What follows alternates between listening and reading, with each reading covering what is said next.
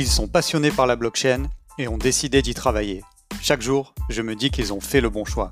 Behind the Chain vous dévoile les codes pour mieux pénétrer l'univers Web3 et faire vous aussi le bon choix. Je suis Romain Milon, Head of People chez Ternoa et recruteur de passionnés du Web3. Bonjour à tous. J'ai lancé ce podcast pour tous ceux qui s'intéressent au secteur de la blockchain et qui rêvent d'y travailler, mais qui ne savent pas concrètement comment s'y prendre ou qui sont encore réticents. L'objectif est de démystifier cet univers avec mes invités qui vous donneront leurs conseils et vous expliqueront comment ils ont organisé leur transition vers ce nouveau monde.